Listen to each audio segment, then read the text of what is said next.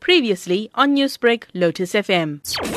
Singh is the former head of the University of KwaZulu-Natal's Biomedical Resource Unit and acting manager for technical services at the School of Laboratory Medicine and Medical Sciences. He grew up at Sydenham in Durban before being evicted due to the Group Areas Act. Singh and his family then moved to Asherville where they began their new life. Singh has been exposed to animals from early on. His father always had no less than four pet dogs whilst breeding birds and various types of fish. After persuading his father of his passion for animals, he wanted to pursue a career in veterinary medicine, so he applied to the University of KwaZulu-Natal. In 1977, I went to UDW to register for a BSc with the intention of getting into veterinary medicine or veterinary science, which was not very successful because at that point in time, veterinary sciences and medicine was exclusively a white domain. So you had to be white, be admitted to the University of Pretoria. Now with the hurdle thrown in his way, Singh decided to go to India. He completed his degree in veterinary medicine at the Bombay Veterinary College. Upon returning to South Africa and trying to register his degree for practice, the apartheid government stood in his way.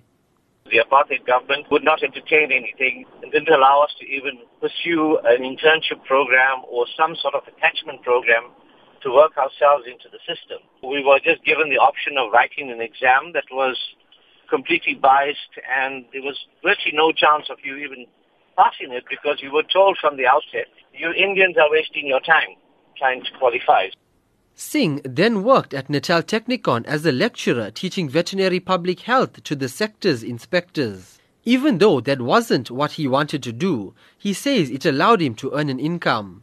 He then decided that he couldn't allow his passion to go to waste and acquired a scholarship to study in America. But this too brought its challenges. I went to the University of Illinois to do a master's degree in animal sciences and more importantly, growth biology of animals. I subsequently completed that and then decided I was going to pursue a master's degree in business administration and particularly in agricultural commodities. And I had finished about the first year of it, but unfortunately had to quit on my father passing away. So I came back home and then ran a clothing business for two years. He now runs his own practice at Sydenham in Durban, and he also holds education close to his heart. For me, you know, the question is if I've been able to make an impression on children, and I've had like four kids who've come through my practice who are now uh, in the process of qualifying as vets. So, you know, that's really a feather in my cap to say that I've contributed in a very positive, all of them are girls incidentally, so we've done something for gender equality as well.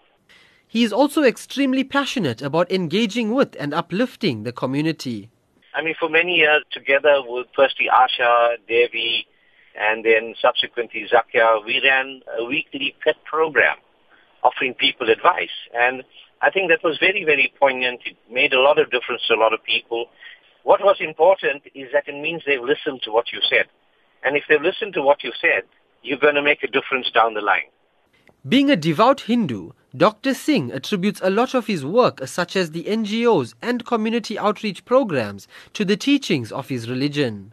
Following the belief, which is a word called Vasudeva Kutumbatang, which means the whole world is one, or the whole world is a family, which also resonates with Ubuntu.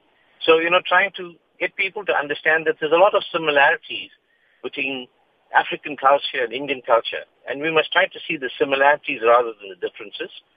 He now turns a lot of his focus onto an organization he finds brings him all the joys of his life into one.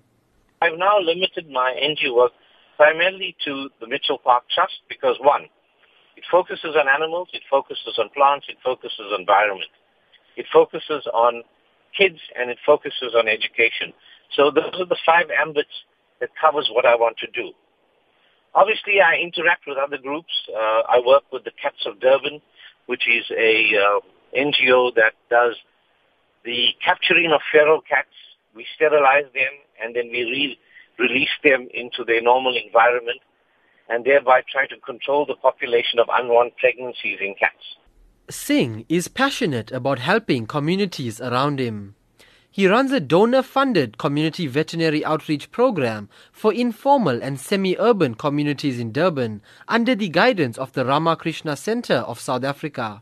He is regularly being called out to schools and various other organizations to give lectures and motivational talks. He mentors a number of students doing their postgraduate studies, all this while still running his own practice. And I'm Tashlan Naidoo in Durban.